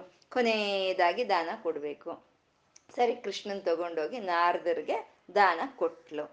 ಸರಿ, ಇನ್ನೇನ್ ಮಾ, ನಾನ್ ಬ್ರಹ್ಮಚಾರಿ, ಮೂರು ಲೋಕಗಳು ತಿರ್ಗೊಂಡು ನಾನೇನಮ್ಮ ಮಾಡ್ಕೊಳ್ಳಿ? ನಿನ್ ಗಂಡನನ್ನ ತೂಕ ಮಾಡಿಬಿಟ್ಟು, ತುಲಾಭಾರ ಮಾಡಿಬಿಟ್ಟು ನಿನ್ನ ಗಂಡನಿಗೆ ತೂಗೋ ಅಷ್ಟು ಚಿನ್ನ ಕೊಟ್ಬಿಟ್ಟು ನೀನು ತಗೋ ನಿನ್ನ ಗಂಡನ್ನ ಅಂತ ಹೇಳಿದ್ರು. ಸರಿ, ಬ ತೂಗ ತಕ್ಕಡಿ ರೆಡಿ ಆಯಿತು. ಒಂದು ಕಡೆ ಕೃಷ್ಣನ್ ಕೂಡ್ಸಿದ್ರು. ಸತ್ಯಭಾಮೆ ಜಡೆ ಹಿಂಗೆ ತಿರುಗ್ಕೊಳ್ತಾ ವಯ್ಯಾರವಾಗಿ ನಿಂತ್ಕೊಂಡು ಹೋಗೇ ಒಂದು ವಾರದ ಒಂದು ಆಭರಣಗಳು ತೊಗೊಂಡು ಬಂದು ಹಾಕು ಅಂತಂದ್ಲು. ಅಂದರೆ ಒಂದು ವಾರದ ಆಭರಣಗಳು ಅಂತ ಅಂದರೆ, ಆ ಒಂದು ದಿನ ಇವತ್ತು ಸೋಮವಾರ ಅಂತ ಇಟ್ಕೊಳ್ಳಿ. ಸೋಮವಾರ ಒಂದು ವಿಧವಾದ ಆಭರಣ ಹಾಕ್ಕೊಂಡ್ರೆ ಅವ್ರು ಮಾರನೇ ದಿನ ಅದು ಹಾಕ್ಕೊಳ್ಳಲ್ಲ ಮತ್ ಮಾರನೇ ದಿನ ಅದು ಹಾಕ್ಕೊಳ್ಳಲ್ಲ ಹೀಗೆ ಏಳು ದಿನಕ್ಕೆ ಬೇರೆ ಬೇರೆ ಆಭರಣಗಳಿರುತ್ತೆ. ಅದನ್ನೇ ಏಳು ವಾರ ಆಭರಣಗಳು ಅಂತ ಹೇಳ್ತಾರೆ. ಒಂದು ವಾರದ ಸಾಕು ತಂದು ಹಾಕು ಹೋಗು ಅಂತೇಳು ಅಷ್ಟೇನಂತೆ. ಕೃಷ್ಣನ್ ಭಾರ ಅವಳಿಗಷ್ಟೇ ಅನ್ಸಿದ್ದು. ಸರಿ, ಅವಳು ಹೋದ್ಲು, ಓಡೋಗಿ ತಗೊಂಡು ಬಂದು ಹಾಕದ್ಲು. ಜಪ್ಪಯ್ಯ ಕದಲಿಲ್ಲ. ಏನೋ ಕದಲಿಲ್ಲ ಅಂತ ಹೇಳಿ ಹೋಗು, ಇನ್ನು ಆ ಏಳು ವಾರದ್ದು ತಗೊಂಡು ಬಂದು ಹಾಕು ಅಂದ್ಲು. ಆ ಏಳು ವಾರದ ಆಭರಣಗಳು ತಗೊಂಡು ಬಂದು ಹಾಕಿದ್ಲು. ಕದಲಿಲ್ಲ. ಏನಿದೆ ಆವಾಗ ಒಂದು ಸ್ವಲ್ಪ ವಯ್ಯಾರವಾಗಿ ನಿಂತೋಳು, ಸ್ವಲ್ಪ ಸ್ಟ್ರೈಟಾಗಿ ನೇರವಾಗಿ ನಿಂತ್ಕೊಳ್ತಾಳೆ. ಇದೇನಪ್ಪ ಇದು? ಇಷ್ಟು ಬಂಗಾರ ಹಾಕಿದ್ರು ಒಂದು ಸ್ವಲ್ಪನೂ ಕದಲಿಲ್ವೇ? ನಾನು ಕೃಷ್ಣ ಇಷ್ಟು ಭಾರ ಇದಾನ ಅಂದ್ಕೊಂಡು ಸರಿ ಹೋಗಿ ಶ್ರಮಂತಕ ಮಣಿ ಇರುತ್ತೆ ಅವಳ ಹತ್ರ. ಆ ಶ್ರಮಂತಕ ಮಣಿ ಏನು ಮಾಡುತ್ತೆ ಪ್ರತಿನಿತ್ಯ ಎಂಟು ಗ್ರಾಮ್ ಅಂದರೆ ಒಂದು ಸಾವಿರ ಬಂಗಾರವನ್ನು ಕೊಡ್ತಾ ಇರುತ್ತೆ. ಅದೆಲ್ಲ ಅವಳ ಹತ್ರ ಇರುತ್ತೆ. ಅದನ್ನೆಲ್ಲ ತಂದು ಹಾಕು. ತಂದು ಹಾಕಿದ್ರು, ಜಪ್ಪಯ್ಯ ಕದಲಿಲ್ಲ ಆಯ್ತು ನರಕಾಸನ ಸಂಹಾರ ಮಾಡಿದಾಗ ಅಲ್ಲಿ ಸಿಕ್ಕಿದ ಬಂಗಾರ ಇಲ್ಲ, ಅದು ತಂದು ಹಾಕು. ಇಲ್ಲ, ಅಷ್ಟೊತ್ತಿಗೆ ಗಾಬರಿ ಶುರುವಾಗ್ಬಿಡುತ್ತೆ. ಇದೇನಿದು ಒಂದು ಸ್ವಲ್ಪ ಕದಲೇ ಇಲ್ವಲ್ಲ ಅಂತ. ಸರಿ, ಆ ಸಖಿಯರು, ಸತ್ಯಭಾಮಿಯ ಸಖಿಯರು, ಅವ್ರ ಕಿವಿಲಿ ಇರೋದು, ಕೈಯಲ್ಲಿ ಇರೋದು, ಎಲ್ಲ ಬಿಚ್ಚ ಹಾಕ್ತಾರೆ. ಸತ್ಯಭಾಮ ಎಲ್ಲ ಬಿಚ್ಚ ಹಾಕ್ತಾಳೆ, ಎಲ್ಲ ಹಾಕ್ತಾಳೆ. ಬಿಚ್ಚೋಲೆ ಗೌರಮ್ಮನ್ ತರ ತಯಾರಾಗ್ತಾಳೆ. ಏನು ಕದಲಲ್ಲ. ಅಷ್ಟೊತ್ತಿಗೆ ಕೃಷ್ಣನ್ ತಂದೆ, ತಾಯಿ, ಜಾಂಬವಂತಿ, ಅವರು ಇವರು ಎಲ್ಲ ಬರ್ತಾರೆ. ಚೆನ್ನಾಗಿ ಬೈಯಕ್ ಶುರು ಮಾಡ್ತಾರೆ. ಏನು ಕೃಷ್ಣನ್ ನಿನ್ ಸೊತ್ತು ಅನ್ಕೊಂಡ್ಯಾ? ಯಾರನ್ನ ಕೇಳಿದ್ದ? ದಾನ ಮಾಡ್ದೆ ನೀನು. ನೀನೊಬ್ಬನ್, ನಿನ್ಗೆ ಒಬ್ಳಿಗೆ ಸೇರಿರೋದ ಕೃಷ್ಣ? ಅಂತ ಒಂದು ಇದು ಮಾಡ್ತಾರೆ. ಅಷ್ಟೊತ್ತಿಗೆ ಇವಳಿಗೂ ಗಾಬರಿ ಆಗೋಗುತ್ತೆ. ಇದೇನೋ ಮೋಸ ಇದೆ ಹಾಗೆ ಅಂತ. ನಾರದ್ರ ಹತ್ರ ಏನೋ ಮೋಸ ಮಾಡಿದೀರಾ ನೀವು ಅಂತ ಹೇಳಿದ್ರೆ, ನಾನು ಮೊದಲೇ ಹೇಳಿದ್ದೀನಮ್ಮ. ಕೃಷ್ಣನ್ ತೂಗಿಸೋ ಅಷ್ಟುದ್ದ ಐಶ್ವರ್ಯ ನಿನ್ನಲ್ಲಿ ಇದೆಯಾ? ನೀನ್ ನೋಡ್ಕೊ ಅಂತ ನಾನು ಮೊದಲೇ ಹೇಳಿದ್ದೀನಿ. ಇವಾಗ ನನ್ನನ್ನು ಯಾಕಮ್ಮ ನಿಂದನೆ ಮಾಡ್ತೀಯ? ಅಂತ ನಾರದ್ರ ಕೇಳ್ತಾರೆ. ಆವಾಗ ಇನ್ನು ಅವಳಿಗೂ ಇನ್ನು ತಡಿಯಕ್ಕಾಗಲ್ಲ ಗಾಬರಿ ಆಗುತ್ತೆ ಈ ಬ್ರಹ್ಮಚಾರಿ ಕೈಯಲ್ಲಿ ನನ್ನ ಗಂಡನ್ ಕಳಿಸ್ಬೇಕಾ? ಇವನ ಒಂದು ವಸ್ತುಗಳನ್ನ ನನ್ನ ಗಂಡ ಹೊತ್ಕೊಂಡು ಹೋಗ್ಬೇಕಾ ಅಂತ ಹೇಳಿ ಕೊನೆ ಕೃಷ್ಣನ ಹತ್ರ ಹೋಗಿ ಇದಕ್ಕೆ ಏನಾದ್ರೂ ಒಂದು ದಾರಿ ನೀನೇ ತೋರಿಸು ಅಂತ ಕೇಳ್ಕೊಂಡಾಗ ಹೋಗಿ ರುಕ್ಮಿಣಿನ ಕರ್ಕೊಂಡ್ ಬಾ ಅಂತ ಹೇಳ್ತಾನೆ. ಅಂದ್ರೆ ರುಕ್ಮಿಣಿನ? ನನ್ನ ಹತ್ರ ಇಲ್ದಾರೆ ಇರೋ ಅಷ್ಟು ಐಶ್ವರ್ಯ ಅವಳ ಹತ್ರ ಇದೆಯಾ ಅಂತ ಕೇಳ್ತಾಳೆ. ಅಲ್ಲಿಗೂ ಅವಳಿಗಿನ್ನೂ ಅರ್ಥ ಆಗ್ಲಿಲ್ಲ. ಸರಿ, ಹೇಗೋ ಸದ್ಯ ಅವನಿಂದ ಬಿಡುಗಡೆ ಆದ್ರೆ ಸಾಕು ಅಂತ ರುಕ್ಮಿಣಿ ಅರಮನೆಗೆ ಹೋಗ್ತಾಳೆ. ಹೋಗಿ ಹೀಗಾಗೋಗಿದೆ, ನೀನು ಬಾ ಅಂತ ಕರೆದ್ರೆ ರುಕ್ಮಿಣಿ ತುಳಸಿ ಪೂಜೆ ಮಾಡ್ತಾ ಇರ್ತಾಳೆ. ಇಲ್ಲ, ನಾನು ಹಾಗೆಲ್ಲ ಬರೋ ಹಾಗಿಲ್ಲ, ನಾನು ಅರಮನೆ ಬಿಟ್ಟು ಅಂತ ಅಂದ್ರೆ ಇಲ್ಲ, ಸ್ವಾಮಿ ಕೃಷ್ಣನೇ ಹೇಳಿದಾನೆ, ಬಾ ಅಂತ ಅಂತಂದ್ರೆ ಕೃಷ್ಣ ಹೇಳಿದ್ನ ನನ್ನ ಕೃಷ್ಣ ಹೇಳಿದ್ನ, ನನ್ ಬಾ ಅಂತ, ಹಾಗಾದ್ರೆ ಬರ್ತೀನಿ, ನಡಿ ಅಂತ ಹೊರಡ್ತಾಳೆ. ಹೊರಡಿದ್ರೆ ಸತ್ಯಭಾಮೆಗೆ ಆಶ್ಚರ್ಯ, ಏನಕ್ಕ ನೀನ್ ಹೀ, ಆವಾಗ ಅಕ್ಕ ಅಂತಾಳೆ. ಏನಕ್ಕ, ನೀನ್ ಹೀಗೆ ಬರ್ತೀಯಾ? ನೀನು ಏನು ತಗೊಂಡ್ ಬರಲ್ವಾ? ಚಿನ್ನ, ಬೆಳ್ಳಿ ಏನು ತರಲ್ವಾ? ಅಂತ ಕೇಳಿದಾಗ ಸರಿ, ಒಂದು ತಟ್ಟೆಯಲ್ಲಿ ಒಂದು ತುಳಸಿ ಒಂದು ಇದನ್ನ ಹಾಕ್ಕೊಂಡು ಬರ್ತಾಳೆ. ಬಂದು ಒಂದು ನೀರಾಜನವನ್ನು ತಗೊಂಡು ಬಂದು ಅತ್ತೆ ಮಾವನಿಗೆ ನಮಸ್ಕಾರ ಮಾಡಿ, ಮತ್ತೆ ಅಲ್ಲಿರೋ ದೊಡ್ಡವ್ರಿಗೆಲ್ಲ ನಮಸ್ಕಾರ ಮಾಡಿ, ಅವನಿಗೆ ಆರತಿ ಕೊಟ್ಟು ಕೃಷ್ಣನ್ಗೆ ಒಂದು ಮೂರು ಸುತ್ತು ತಿರುಗಿ ಆ ತುಳಸಿ ದಳವನ್ನ ಇಟ್ಟಾಗ ಆವಾಗ ಮೇಲೆ ಕೇಳ್ತಾನೆ. ಅಂದ್ರೆ ಪರಮಾತ್ಮ, ಭಗವಂತ ಐಶ್ವರ್ಯಗಳಿಗೆ ಬಂಗಾರ, ಚಿನ್ನ ಬಂಗಾರಕ್ಕೆ ಸಿಕ್ಕೋನಲ್ಲ ಭಕ್ತಿಗೆ ಸಿಗ್ತಾನೆ. ಅವನಿಗೆ ಬೆಲೆ ಕಟ್ಟಕ್ಕಾಗಲ್ಲ ಅಂತ ಅನರ್ಘ್ಯ ಅಂತ ಹೇಳ್ತಾ ಇದ್ದಾರೆ. ಕೇವಲವಾದಂತ ತತ್ವವನ್ನು ಹಿಡ್ಕೋಬೇಕು ಅಂದ್ರೆ ನಮ್ಗೆ ಭಕ್ತಿ ಒಂದಿದ್ರೆ ಸಾಕು ಅಂತ ಅನರ್ಘ್ಯ, ಅದಕ್ಕೆ ಮೌಲ್ಯ ಕಟ್ಟಕ್ಕಾಗಲ್ಲ ಅಂತ. ಅನರ್ಘ್ಯ ಕೈವಲ್ಯ ಪದದಾಯಿನಿ ಅಂತ ಇದ್ದಾರೆ. ಕೈವಲ್ಯ ಕೈವಲ್ಯ ಅಂತಂದ್ರೆ ಅದು ಒಂದೇ ತತ್ವ. ಕೇವಲವಾಗಿರೋದನ್ನೇ ಕೈವಲ್ಯ ಅಂತ ಹೇಳೋದು. ಅಂದ್ರೆ ಪರಮಾತ್ಮ ನನ್ನಲ್ಲಿ ಜೀವಾತ್ಮವಾಗಿ ಇದ್ದಾನೆ ಅಂತ ನಮ್ಗೆ ಯಾವಾಗ ಮನವರಿಕೆ ಆಗುತ್ತೋ ಅದೇ ಕೈವಲ್ಯ ಪದ ಅಂತ ಹೇಳೋದು. ಆ ಕೈವಲ್ಯ ಪದವನ್ನು ಕೊಡೋ ಅಂತ ತಾಯಿ ಕೈವಲ್ಯ ಪದದಾಯಿನಿ ಅಂತ ಹೇಳಿದ್ರು ಇದು ಅನರ್ಘ್ಯ ಕೈವಲ್ಯ ಪದದಾಯಿನಿ ಅಂತ ನಾವು ಒಂದೇ ನಾಮ ತಗೊಳ್ಳೋದೇ ಆದ್ರೆ ಬೆಲೆ ಕಟ್ಟಕ್ಕೆ ಸಾಧ್ಯ ಇಲ್ದಲೇ ಇರುವಂತ ಕೈವಲ್ಯ ಪದವಿಯನ್ನ ತಾಯಿ ಕೊಡ್ತಾಳೆ ಅಂತ ಅನರ್ಘ್ಯ ಕೈವಲ್ಯ ಪದದಾಯಿನಿ ಅಂದ್ರು. ಸ್ತೋತ್ರ ಪ್ರಿಯ ಅಂತ ಇದ್ದಾರೆ. ಅಮ್ಮನವರು ಸ್ತೋತ್ರ ಪ್ರಿಯ ಅಂತ. ಸ್ತೋತ್ರ ಅಂದ್ರೆ ಸ್ತುತಿ. ಸ್ತುತಿ ಯಾರಿಗಿಷ್ಟ ಇರಲ್ಲ? ನಮ್ಮನ್ನು ಸ್ತುತಿಸ್ತಾ ಇದ್ರೆ ನಮ್ಗೆಲ್ಲರಿಗೂ ಇಷ್ಟ ಆಗುತ್ತೆ ಅಲ್ವಾ? ಸ್ತುತಿ ಅನ್ನೋದು ಎಲ್ಲರಿಗೂ ಇಷ್ಟ ಆಗುತ್ತೆ. ಸ್ತುತಿ ಅಂತಂದ್ರೆ ಹೊಗಳೋದು. ಹೊಗಳೋದು ಹೊಗಳೋದು ಯಾರಿಗಿಷ್ಟ ಇಲ್ಲ, ಎಲ್ಲರಿಗೂ ಹೊಗಳೋದು ಇಷ್ಟ ಆಗುತ್ತೆ. ಆದರೆ ತಾಯಿ ಸ್ತುತಿ ಪ್ರಿಯ ಅಂತ ಹೇಳಿದ್ರೆ ಅಮ್ಮನವ್ರನ್ನ ಹೊಗಳೋದು ಅಮ್ಮನವ್ರಿಗೆ ಇಷ್ಟ ಅಂತ ಅಲ್ಲ. ಸ್ತುತಿ ಅಂತಂದ್ರೆ ಆ ಸ್ತುತಿಯಲ್ಲಿ ನಾವು ಯಾವ ದೇವರ ಸ್ತುತಿಯನ್ನು ಮಾಡ್ತೀವೋ ಆ ದೇವ್ರಿಗೊಂದು ನಮಸ್ಕಾರ ಇರುತ್ತೆ, ಒಂದು ಆಶೀಸ್ ಇರುತ್ತೆ, ಆ ಒಂದು ಭಗ, ಆ ದೇವರ ಒಂದು ತತ್ವಗಳಿಂದ ಕೂಡಿರೋ ಅಂಥದ್ದನ್ನೇ ಸ್ತುತಿ ಅಂತ ನಾವು ಹೇಳೋದು. ಇವಾಗ ನಮಸ್ತೇಸ್ತು ಮಹಾಮಾಯೇ ಶ್ರೀಪೀಠೇಶ್ವರ ಪೂಜಿತೆ ಅಂತಂದ್ರೆ ನಮಸ್ತೇಸ್ತು ಮಹಾಮಾಯೆ. ನಮಸ್ಕಾರ ತಿಳಿಸ್ತಾ ಇದೀವಿ ಮೊದ್ಲ ತಾಯಿಗೆ. ಯಾರಿಗಾದ್ರೂ ಸರಿ ನಮಸ್ಕಾರ ತಿಳಿಸಿದ್ರೆ ಯಾರಿಗಾದ್ರೂ ಸಂತೋಷ ಆಗುತ್ತೆ ಅಲ್ವಾ? ನಮಸ್ಕಾರ ತಾಯಿ ಅಂತ ಶುರು ಮಾಡ್ತಾ ಇದೀವಿ. ನಮಸ್ತೇಸ್ತು ಮಹಾಮಾಯೆ. ಶ್ರೀಪೀಠೇಶ್ವರ ಪೂಜಿತೆ ಎಲ್ಲಿ ಪೂಜಿಸಲ್ಪಡ್ತಾ ಇದ್ದಾಳೆ ಆ ತಾಯಿ ಅಂದ್ರೆ ಶ್ರೀಪೀಠದಲ್ಲಿ ಪೂಜಿಸಲ್ಪಡ್ತಾ ಇರುವಂತ ತಾಯಿ ನೀನು. ಹೇಗಿದೀಯಾ? ಶಂಖಚಕ್ರ ಗದಾಹಸ್ತೆ, ಶಂಖಚಕ್ರವನ್ನು ಧರಿಸಿದೀಯಾ? ಸರ್ವಜ್ಞೆ ಸರ್ವವರದೆ, ಸರ್ವದುಷ್ಟ ಭಯಂಕರಿ, ಸರ್ವ ಎಲ್ಲವೂ ತಿಳಿದಿರೋಳು, ಎಲ್ಲರಿಗೂ ವರಗಳನ್ನು ಕೊಡೋ ಅಂತವಳು, ಎಲ್ಲ ದುಷ್ಟರನ್ನು ನೀನು ನಿರ್ಮೂಲ ಮಾಡೋ ಅಂತವಳು ಅಂತ ನಾವು ಹೇಳಿದ್ರೆ ಅದೇನ್ ಹೇಳುತ್ತೆ? ಹೊಗಳಕ್ಕೆ ಅಲ್ಲ ಅದು. ತಾಯಿ, ನೀನು ಹೀಗೆ ಅಂತ ನಾವು ತಿಳ್ಕೊಳ್ಳೋದನ್ನ ನಾವು ಸ್ತುತಿ ಅಂತ ಹೇಳೋದು. ಈ ಸ್ತೋತ್ರ ನಾವು ಹೇಳ್ತಾ ಇದ್ರೆ ಆ ಲಕ್ಷ್ಮಿ ಎಂತ ತತ್ವ ಅನ್ನೋದು ನಮ್ಗೆ ಅರ್ಥ ಆಗುತ್ತೆ.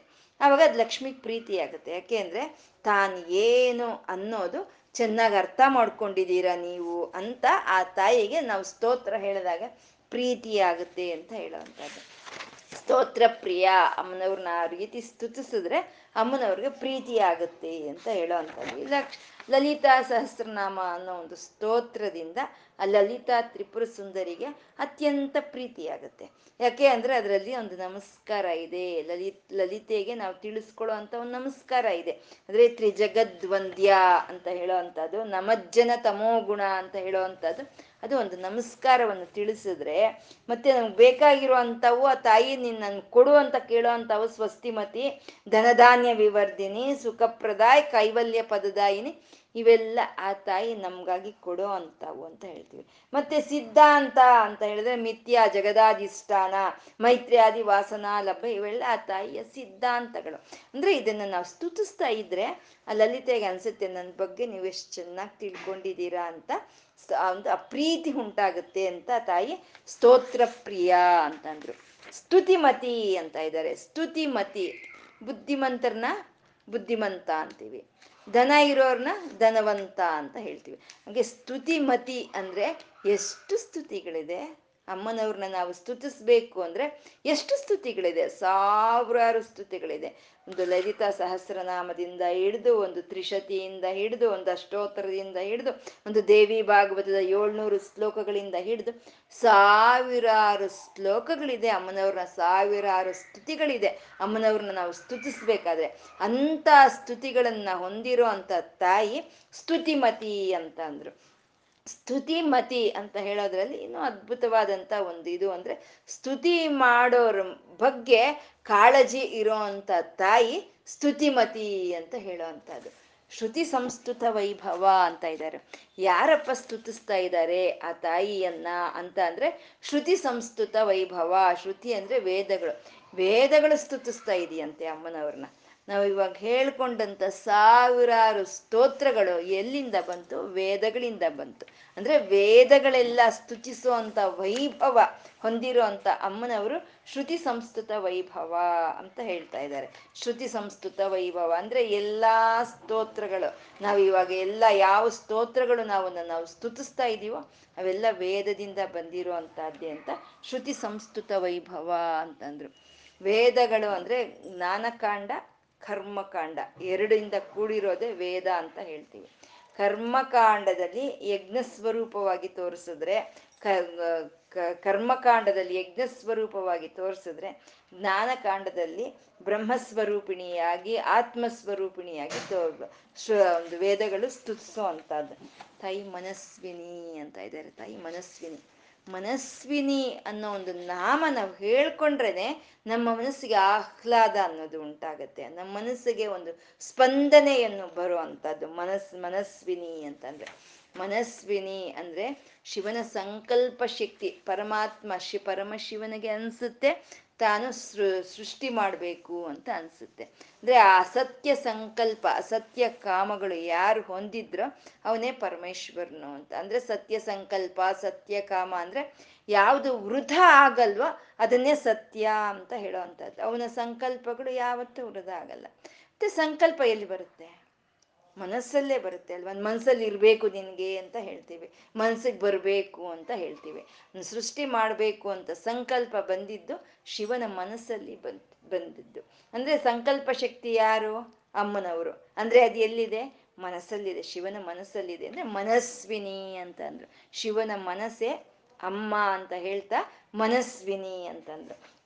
ಆ ಮನಸ್ವಿನಿ ಮಾನವತಿ ಅಂತ ಇದ್ದಾರೆ ಮಾನವತಿ ಅಂತಂದ್ರೆ ಪ್ರಮಾಣ ಏನು ಅಂತಂದ್ರೆ ಸಂಪ್ರದಾಯೇಶ್ವರಿಯಾದ ಅಮ್ಮ ಮಾನವತಿ, ಅತ್ಯಂತ ಗೌರವ ಮರ್ಯಾದೆಗಳು ಇರೋವಂಥ ತಾಯಿ ಮಾನವತಿ ಅಂತ ಹೇಳಿದ್ರು.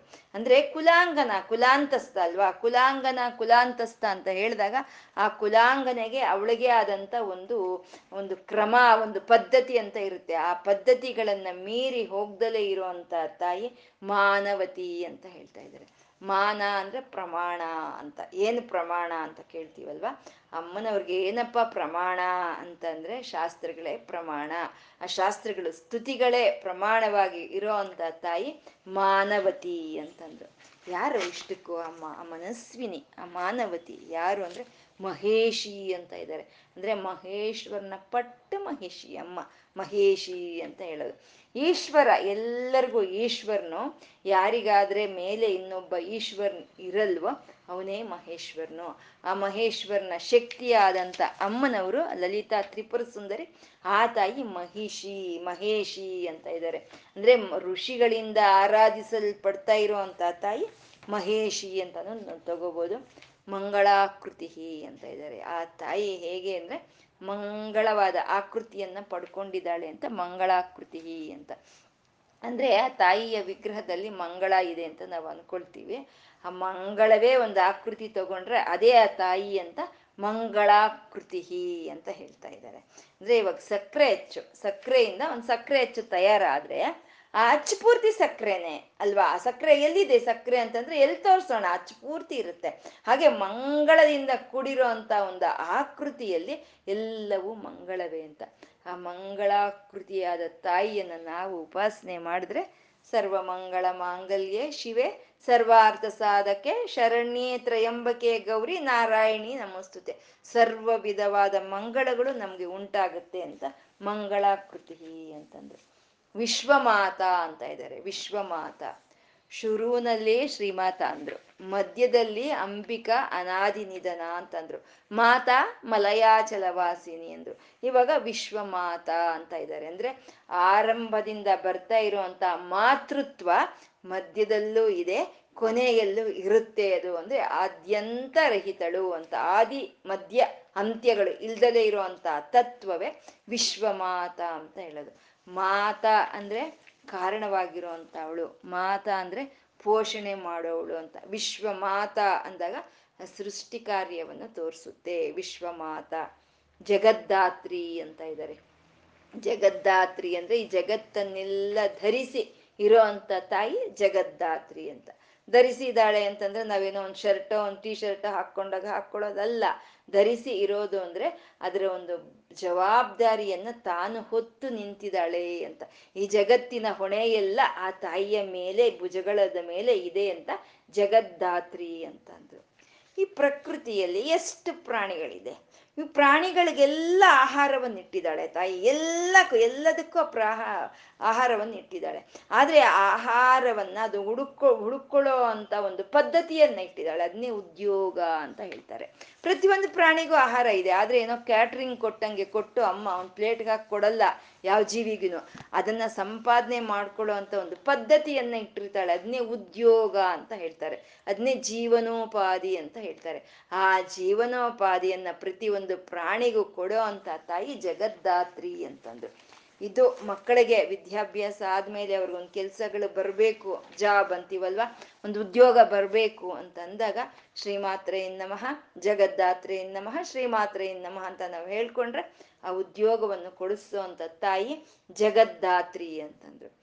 ವಿಶ್ವಮಾತ ಅಂತ ಹೇಳೋದ್ರಲ್ಲಿ ಸೃಷ್ಟಿ ಕಾರ್ಯವನ್ನು ಹೇಳಿದ್ರು. ಜಗದ್ದಾತ್ರಿ ಅಂತ ಹೇಳೋದ್ರಲ್ಲಿ ಸ್ಥಿತಿ ಕಾರ್ಯವನ್ನು ಹೇಳ್ತಾ ಇದ್ದಾರೆ. ಅಂದ್ರೆ ಸೃಷ್ಟಿ ಸ್ಥಿತಿಗಳು ಮಾಡ್ತಾ ಇರುವಂತ ತಾಯಿ ವಿಶ್ವಮಾತ ಜಗದ್ದಾತ್ರಿ ವಿಶಾಲಾಕ್ಷಿ ಅಂತ ಇದ್ದಾರೆ. ವಿಶಾಲಾಕ್ಷಿ.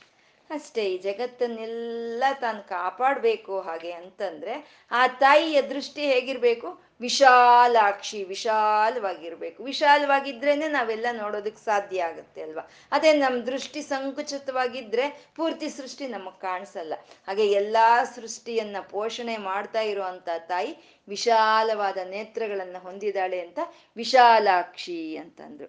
ಈ ಅಮ್ಮನವರ ಒಂದು ನೇತ್ರಗಳ ಬಗ್ಗೆ ಅಲ್ಲಲ್ಲಿ ಅಲ್ಲಲ್ಲಿ ಒಂದು ವರ್ಣನೆ ಮಾಡ್ತಾನೇ ಇದ್ದಾರೆ ವಶನ್ಯಾದಿ, ವಾಗ್ದೇವತರು, ವಿಶಾಲಾಕ್ಷಿ ಅಂದ್ರು, ಕಾಮಾಕ್ಷಿ ಅಂದ್ರು, ಮಧುರ ಮೀನಾಕ್ಷಿ ಅಂತಂದ್ರು ಮೀನಾಕ್ಷಿ ಅಂತಂದ್ರು, ಲೋಲಾಕ್ಷಿ, ದರಾಂದೋಲಿತ, ದೀರ್ಘಾಕ್ಷಿ ಅಂತ ಹಾಗೆ ನೇತ್ರಗಳನ್ನ ವರ್ಣನೆ ಮಾಡ್ತಾನೇ ಇದ್ದಾರೆ ವರ್ಣನೆ ಮಾಡ್ತಾ ಇದ್ದಾರೆ ವಿಶಾಲಾಕ್ಷಿ, ವಿಶಾಲವಾದ ನೇತ್ರಗಳನ್ನ ಹೊಂದಿದ್ದು, ವಿಶಾಲವಾದ ಪ್ರಪಂಚವನ್ನ ನೋಡ್ತಾ, ವಿಶಾಲವಾದ ಪ್ರಪಂಚವನ್ನ ಸಂರಕ್ಷಣೆ ಮಾಡ್ತಾ ಇರುವಂತ ತಾಯಿ ವಿಶಾಲಾಕ್ಷಿ ಅಂತ. ಇದರಲ್ಲಿ ಒಂದು ಸುಂದರವಾದ ಒಂದು ಭಾವನೆ ಮಾಡ್ಬೋದು ನಾವು. ತಾಯಿ ರಮಣಲಂಪಟ, ನಿಜ ಭರ್ತೃ ಮುಖಾಂಬೋಜ ಚಿಂತನಾಯೈ ನಮೋ ನಮಃ. ಯಾವಾಗ್ಲೂ ಗಂಡಂದೇ ಧ್ಯಾನ, ಯಾವಾಗ್ಲೂ ಗಂಡನ್ನೇ ನೋಡ್ತಾ ಇರ್ತಾಳಂತೆ, ಯಾವಾಗ್ಲೂ ಗಂಡನ್ನೇ ನೋಡ್ತಾ ಇರ್ತಾಳೆ ನಮ್ಗೆ ಯಾರಾದ್ರೂ ನಮ್ಮನ್ನೇ ನೋಡ್ತಾ ಇದ್ರೆ ನಮ್ಗೆ ಹೇಗನ್ಸುತ್ತೆ ಅಲ್ವಾ? ಶಿವ ಹೇಳಿದಂತೆ, ಏನ್ ಯಾವಾಗ್ಲೂ ನನ್ನನ್ನೇ ನೋಡ್ತಾ ಇರ್ತೀಯ? ಇರು, ನಾನು ದೊಡ್ಡದಾಗಿ ಹೋಗ್ತೀನಿ, ನಾನು ವಿಶ್ವೇಶ್ವರನಾಗ್ತೀನಿ ಅಂತ ಹೇಳಿದ್ನಂತೆ. ಸರಿ ಯಾಕೋ ಹೋಗು. ನೀನು ವಿಶ್ವೇಶ್ವರನಾದ್ರೆ ನಾನು ವಿಶಾಲಾಕ್ಷಿ ಆಗ್ತೀನಿ. ನಿನ್ನ ನೋಡೋಕೆ ನನ್ನ ನೇತ್ರಗಳನ್ನ ದೊಡ್ಡದಾಗಿ ಮಾಡ್ಕೊಳ್ತೀನಿ ಅಂತ ಅಮ್ಮ ಹೇಳಿದಂತೆ. ಅದು ವಿಶಾಲಾಕ್ಷಿ ಅಂತ ಹೇಳೋದು. ಯಾವಾಗ ವಿಶಾಲವಾದ ದೃಷ್ಟಿ ಇರುತ್ತೋ ಆವಾಗ ವಿರಾಗಿಣಿ ಅಂತ ಇದ್ದಾರೆ. ಅಮ್ಮ ವಿರಾಗಿಣಿ ಅಂತ. ಅಂದ್ರೆ ಇಷ್ಟು ಸೃಷ್ಟಿಯನ್ನ ಸೃಷ್ಟಿ ಮಾಡಿರೋ ಅಂತ ವಿಶ್ವಮಾತ, ಇಷ್ಟು ಸೃಷ್ಟಿಯನ್ನ ಪೋಷಣೆ ಮಾಡ್ತಾ ಇರುವಂತ ಜಗದ್ದಾತ್ರಿ ತಾನು ವಿರಾಗಿಣಿ ಅಂದ್ರೆ ಯಾವುದಕ್ಕೂ ಅಂಟ್ಕೊಂಡಿಲ್ಲ ತಾಯಿ. ನಾವು ಯಾವುದಕ್ಕಾದ್ರೂ ಅಂಟ್ಕೊಂಡ್ರೆ ಅದು ರಾಗ ಆಗುತ್ತೆ. ಯಾವುದಕ್ಕೂ ಅಂಟ್ಕೊಳ್ದಲೆ ಇದ್ರೆ ಅದೇ ವಿರಾಗ, ವೈರಾಗ್ಯ ಅನ್ನೋದು ಆಗುತ್ತೆ. ಆ ವೈರಾಗ್ಯ ಬರಬೇಕು ಅಂದ್ರೆ ನಮ್ಮ ನೇತ್ರಗಳು ವಿಶಾಲವಾಗಿರ್ಬೇಕು ಅಂತ. ವಿಶಾಲವಾಗಿ ಅಂದ್ರೆ ದೊಡ್ಡ ಕಣ್ಣುಗಳು ಅಂತ ಅಲ್ಲ ಅರ್ಥ. ಜ್ಞಾನ ಚೆನ್ನಾಗಿರ್ಬೇಕು ಅಂತ. ನಮ್ಗೆ ಅಜ್ಞಾನ ಚೆನ್ನಾಗಿದ್ದಾಗ ನಮ್ಗೆ ಆ ವಿರಾಗ, ವಿರ ವಿರಾಗ ಅನ್ನೋದು ಬರುತ್ತೆ ನಮ್ಗೆ. ಯಾಕೆಂದ್ರೆ ಇದೆಲ್ಲ ಶಾಶ್ವತ ಅಲ್ಲ. ನಾವಿವಾಗ ಏನು ಸುಖ ಪಡ್ತಿದ್ರು, ಏನ್ ಕಷ್ಟ ಪಡ್ತಿದ್ರು, ಇದು ಶಾಶ್ವತ ಅಲ್ಲ. ಇದು ಶಾ ಅಂತ ನಮ್ಗೆ ಯಾವಾಗ ತಿಳಿಯುತ್ತೋ ಶಾಶ್ವತವಲ್ದಲೇ ಇರೋದಕ್ಕೋಸ್ಕರ ನಾವ್ಯಾಕೆ ಕಳಬೇಕು ಅದ್ರ ಮೇಲೆ ರಾಗ ಬಿಡ್ತೀವಿ. ಅದನ್ನೇ ವಿರಾಗ ಅಂತಾರೆ ಅದನ್ನೇ ವೈರಾಗ್ಯ ಅಂತ ಹೇಳ್ತಾರೆ. ಅದು ಆ ವಿಶಾಲಾಕ್ಷಿ, ಆ ಜ್ಞಾನ ನಮ್ಮಲ್ಲಿ ತುಂಬಿಕೊಂಡು ಇದ್ದಾಗ ನಮ್ಮಲ್ಲಿ ಆ ವೈರಾಗ್ಯ ಅನ್ನೋದು ಬರುತ್ತೆ ಅಂತ ವಿಶಾಲಾಕ್ಷಿ, ವಿರಾಗಿಣಿ ಅಂತ ಹೇಳಿದ್ರು. ಈ ವಿಶಾಲಾಕ್ಷಿ ತತ್ವವೇ ಅನ್ನಪೂರ್ಣೇಶ್ವರಿ ತತ್ವ. ಕಾಶಿ ವಿಶಾಲಾಕ್ಷಿನೇ ಕಾಶಿಯಲ್ಲಿರೋ ಇರುವಂತ ಅನ್ನಪೂರ್ಣೇಶ್ವರಿ ಅಂತ. ತಾನು ವಿಶಾಲವಾದ ನೇತ್ರಗಳನ್ನು ಹೊಂದಿದ್ದು ಎಲ್ಲ ಪ್ರಾಣಿಗಳಿಗೂ ಆಹಾರವನ್ನು ಕೊಡ್ತಾ ಇದ್ದಾಳೆ. ಆ ತಾಯಿ ಅನ್ನಪೂರ್ಣೇಶ್ವರಿ ಯಾರಿಗೂ ಆಹಾರ ಇಲ್ದಲೆ ಆ ತಾಯಿ ಮಾಡ್ತಾ ಇಲ್ಲ.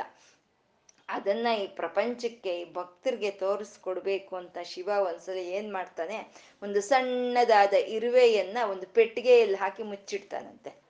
ಮುಚ್ಚಿಟ್ಬಿಟ್ಟು ನೀನು ಅನ್ನಪೂರ್ಣೇಶ್ವರಿ ಅಲ್ವಾ, ನೀನು ಎಲ್ಲರಿಗೂ ಅನ್ನ ಕೊಡ್ತೀಯ ಇವತ್ತು? ಅಂದ್ರೆ, ಹ್ಞೂ, ಕೊಡ್ತೀನಿ. ಸಮಯಕ್ಕೆ ಸರಿಯಾಗಿ ಕೊಡ್ತೀಯ? ಹ್ಞೂ, ಕೊಡ್ತೀನಿ ಅನ್ನಂತೆ.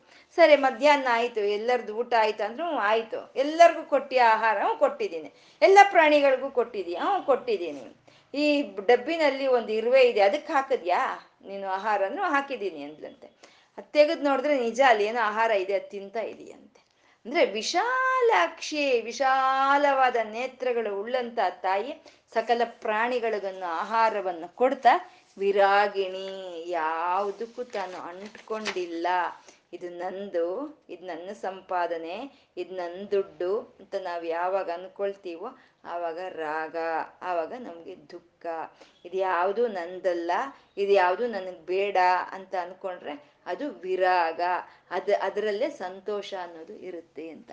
ಅಲೆಕ್ಸಾಂಡರು ಭಾರತ ದೇಶಕ್ಕೆ ಬಂದ್ರಂತೆ. ಭಾರತ ದೇಶಕ್ಕೆ ಬಂದಾಗ ಒಬ್ಬ ವಿರಾಗಿ, ಒಬ್ಬ ಸನ್ಯಾಸಿ, ಅವನು ಒಂದು ಬೆಟ್ಟದ ಒಂದು ತುದಿಯಲ್ಲಿ ಕೂತ್ಕೊಂಡು ಅಲ್ಲಿ ಒಂದು ನದಿಯಲ್ಲಿ ನೀರು ಹರಿತಾ ಇರೋದನ್ನ ನೋಡ್ತಾ ಸಂತೋಷವಾಗಿ ಏನೋ ಆಕಾಶದ ಕಡೆ ನೋಡೋದಂತೆ, ಏನೋ ಮಾತಾಡ್ಕೊಳೋದಂತೆ, ಏನೋ ಸಂತೋಷವಾಗಿದ್ನಂತೆ. ಸ್ವಾತ್ಮಾನಂದ ವಿಭೂತ ಬ್ರಹ್ಮದ್ಯಾನಂದ ಸಂತತಿ, ತನ್ನ ಆತ್ಮ ಜೊತೆ ತಾನು ಮಾತಾಡ್ಕೊಂಡು, ತನ್ನ ಆತ್ಮದ ಜೊತೆ ತಾನು ಕ್ರೀಡಿಸ್ತಾ ಅವನು ಸಂತೋಷವಾಗಿದ್ದಾನೆ. ಅಲೆಕ್ಸಾಂಡರ್ ಬಂದ, ಇವನ್ ನೋಡ್ಲಿಲ್ಲ, ಸಲ್ಯೂಟ್ ಹೊಡಿಲಿಲ್ಲ, ಎದ್ದು ನಿಂತ್ಕೊಳ್ಲಿಲ್ಲ ಅವನಿಗೆ ಕೋಪ ಬಂತು. ನಾನು ಸಾಮ್ರಾಟ್ ನಾನು ನಾನು ಬಂದಿದ್ರೆ ಇವನು ಹೇಳಲಿಲ್ವಲ್ಲ, ಇವನು ನಿಂತ್ಕೊಳ್ಳಿಲ್ವಲ್ಲ ಅಂತ ಕೋಪ ಬರುತ್ತೆ. ನಾನು ಸಾಮ್ರಾಟ್ ನಾನು ನಾನು ಬಂದಿದ್ದೀನಿ, ನೀನು ಎದ್ದು ನಿಂತ್ಕೊಳ್ಳಿಲ್ಲ ಅಂದರೆ ಅವನ ವಿರಾಗಿ ಹೇಳಿದಂತೆ ಸಾಮ್ರಾಟ, ಯಾವ ಊರಿಗೆ ಸಾಮ್ರಾಟ್ ನೀನು?